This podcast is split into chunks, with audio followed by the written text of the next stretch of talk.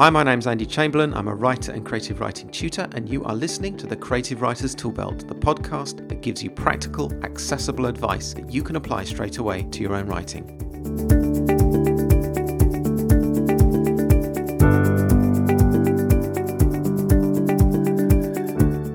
And welcome to episode 42 of the Creative Writers Toolbelt. Now, in recent weeks, a few of you have been asking if there's any way of supporting the podcast financially. Well, the Creative Writers Toolbelt does cost me some money to run, and I may set up some kind of sponsorship or support mechanism in 2016. But this year, 2015, I am only going to ask you for money in this episode, and it's not actually going to be to support the podcast at all, it's going to be for something else. So if you are listening to this episode before the 23rd of August 2015, and you regularly enjoy the Creative Writers Toolbelt and you want to help me out, I'd like to ask you to give some support to a project that my son is involved in.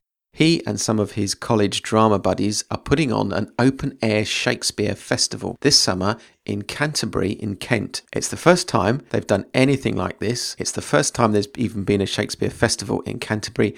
It's a completely crazy idea, but they're doing it. So if you happen to live in that area of Kent and you fancy going to see some open air Shakespeare, please do consider buying a ticket. They're performing Romeo and Juliet and A Midsummer Night's Dream in the grounds of the University of Kent in Canterbury. They're going to be wonderful productions. I'm sure you'd have a great time.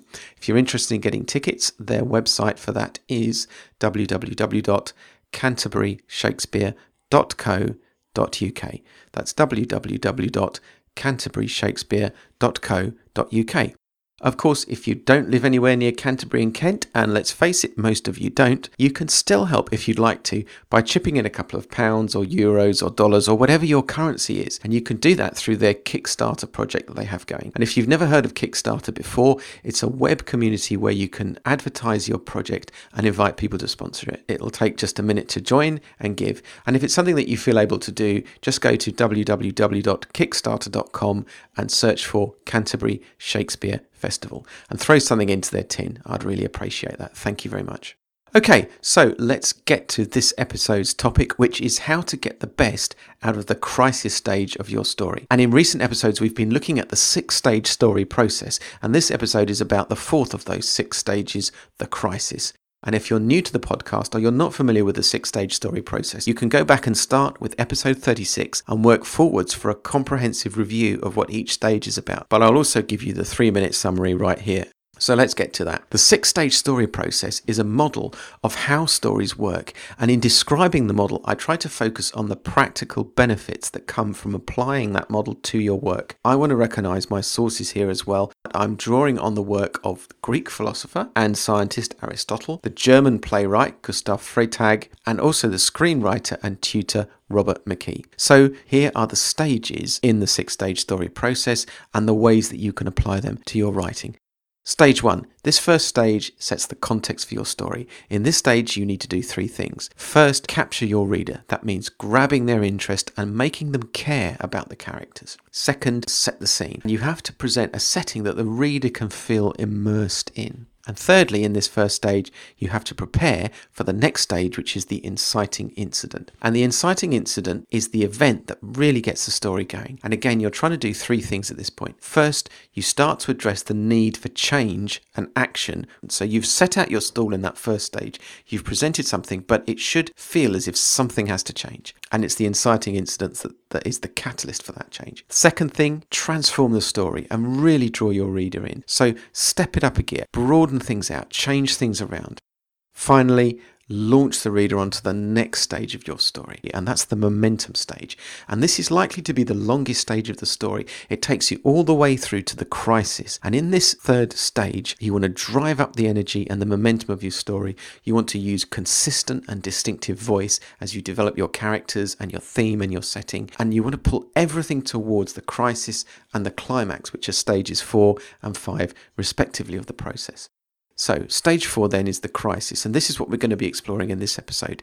And the crisis can be a fleeting moment in the story, but its presence is vital. It signals to the reader that the climax of the whole story is at hand. All of the decisions and the actions that have occurred are now going to come together, and it's a real opportunity to present new aspects of your characters, their true mettle as they face the climax of the story. It's the clash of opposing forces, it's the clash of two opposing values or two opposing desires in the story And the outcome of this clash has to come at this stage, and the result can be resounding and clear, or more subtle and relative, depending on the kind of story you're telling. And that leads us on finally to stage six, which is the resolution, which is where we see the consequences of the climax and then the close of the story. Again, three things can happen. First, we can tie up any subplots that are still running. Secondly, we can show the wider implications of the result of the climax. What are the consequences of what's just happened? And finally, we can let the audience catch their breath and come down the tension and drama and suspense of the climax.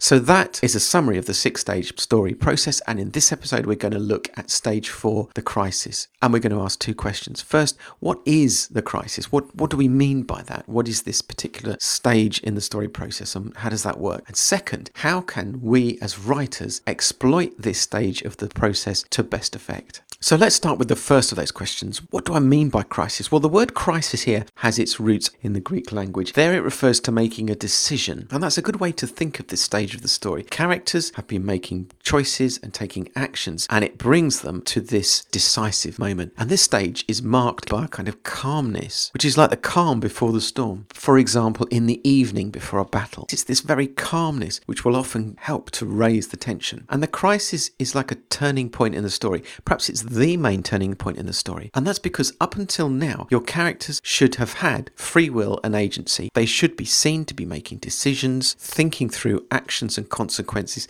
deciding what to do. But the crisis is the moment when the climax becomes inevitable. And there's a kind of paradox here. And it was a paradox that was first identified by Aristotle 2,300 years ago. And it's this in a good story, the characters will seem to have free will. They seem to have chosen a path through the story, which is one of many paths that have led them to this point. And the best characters will look as if they have agency. They seem to have made decisions to get to where they've got to. But although they seem to have made those decisions, it should also seem inevitable to the reader that they should come to this point. So, by way of example, think about all the choices that Frodo has to make in The Lord of the Rings, all the way through. And yet, we know that at the end of the book, he's going to have to confront Gollum. He's going to have to confront his relationship with the ring. Another example, think about Sherlock Holmes Moriarty. We know that for all the choices they make, they must meet. From the Star Wars franchise, Luke Skywalker and Darth Vader must surely confront each other at some point. point and perhaps the feistiest clash of them all, much more fierce and much more emotional than any of these other ones, Elizabeth Bennet versus Lady Catherine de Bourgh, they have to come together in some kind of conflict at some point. So that was the first question. What is the crisis? The crisis is that point in the story when all of these decisions come together. And my second question is this then how can we as writers exploit this stage of the story to best effect? Well, here are some ideas. First of all, let's think about characters. The crisis is a great moment to show your characters how do they react under pressure? This point in the story is the ultimate pressure because this is the point where all of their choices are taken away, all of the get out clauses disappear. They have to face the climax. And we want to see what they look like when that happens. And the window is open for just a moment for you as the writer to present those things. So, J.R.R. Tolkien's Lord of the Rings holds many examples of this. It is the reality of the climax that makes the character. Pippin finds new courage as he faces his foes at the Battle of Minas Tirith. King Theoden finds courage as he discovers his true self before the Battle of Rohan. Even Sam Gamgee, humble gardener, finds it in himself to have the character to go on with Frodo.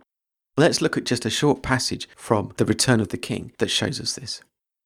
At last, Weary and feeling finally defeated, he sat on a step below the level of the passage floor and bowed his head into his hands. It was quiet, horribly quiet. The torch that was already burning low when he had arrived sputtered and went out, and he felt the darkness cover him like a tide. And then, softly, to his own surprise, moved by what thought in his heart he could not tell, Sam began to sing. His voice sounded thin and quavering in the dark, cold tower, the voice of a forlorn and weary hobbit that no listening orc could possibly mistake for the clear song of an elven lord. He murmured old childish tunes out of the Shire and snatches of Mr. Bilbo's rhymes that came into his mind like fleeting glimpses of the country of his home. And then suddenly new strength rose in him and his voice rang out, while the words of his own came unbidden to fit the simple tune in that quietness, we see Sam Gamgee's character. We also actually see a glimpse of the setting and the richness of the theme and the tone of the work. And we'll come back to this example later on.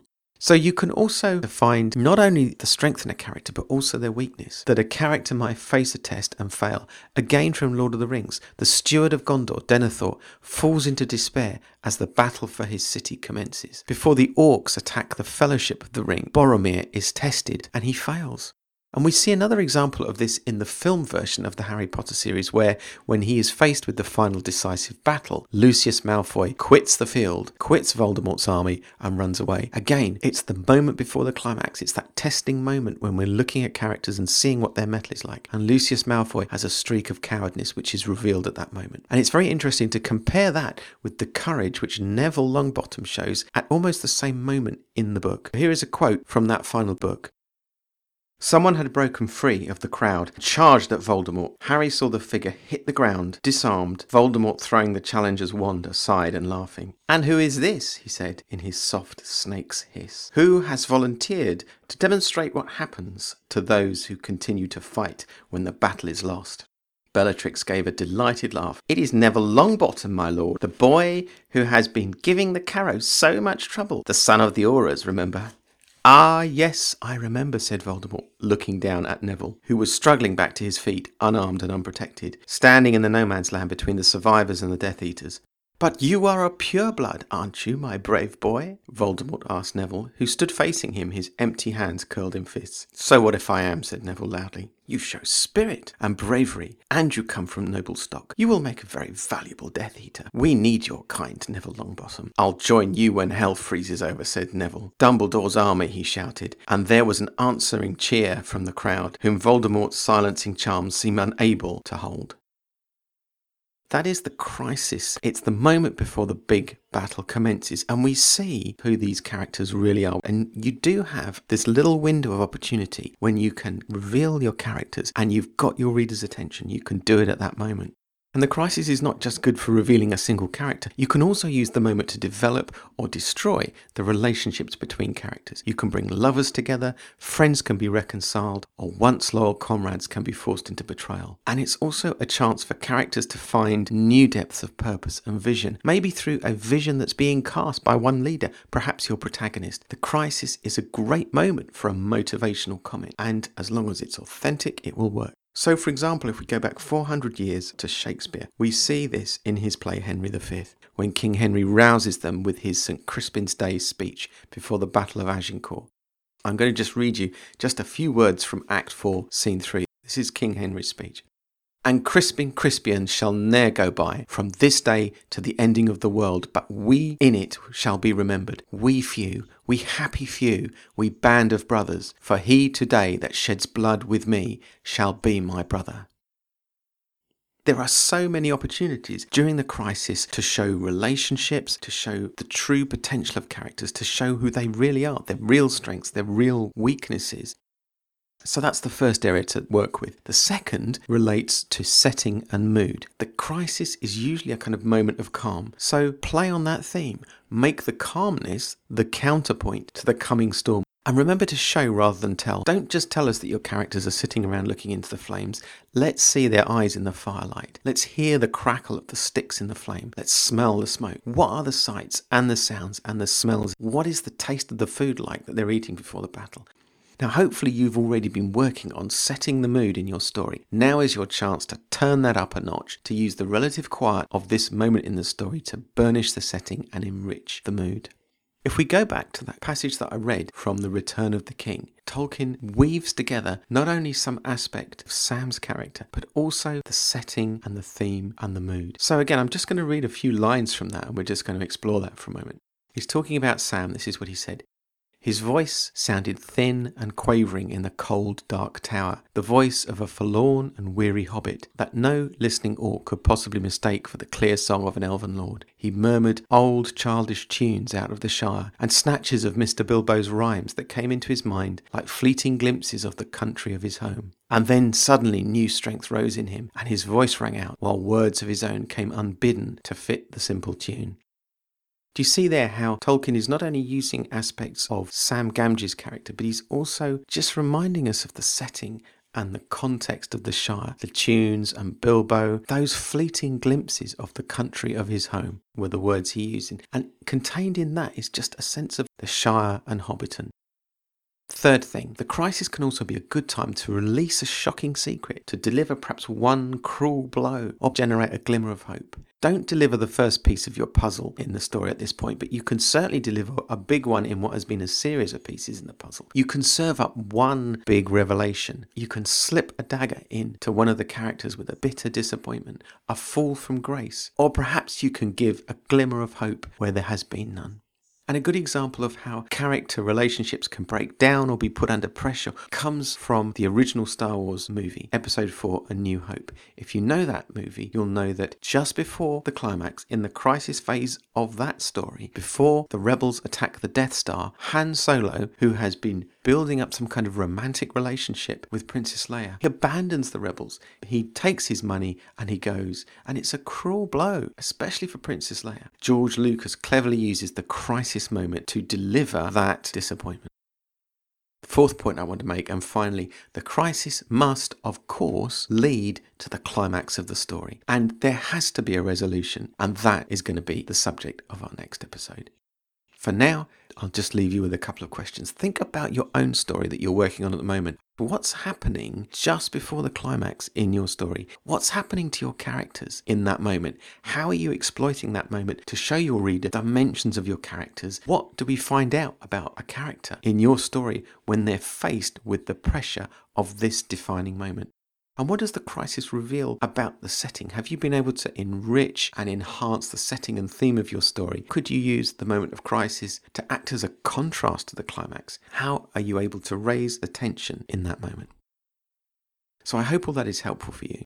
In this episode, I have quoted from The Lord of the Rings, The Return of the King by J.R.R. Tolkien, published by HarperCollins, the Harry Potter series by J.K. Rowling, published by Bloomsbury, and Henry V by William Shakespeare, which is in the public domain. And I've also referred to Robert McKee and his book Story, and the first episode of the Star Wars series of films, Star Wars Episode 4 A New Hope. So that's it for this episode. Thank you for listening. As I mentioned at the beginning of the podcast, this is the one point in the year where I'm actually going to ask for some financial support from you. If you've got a couple of free minutes and you want to support the Creative Writers Toolbelt, please consider doing that by supporting the Canterbury Shakespeare Festival. If you live near there and you like Shakespeare, please do come along. You can get tickets at www.canterburyshakespeare.co.uk or consider giving them a little bit of support at their Kickstarter project, www.kickstarter.com, and search for Canterbury Shakespeare Project. And thank you.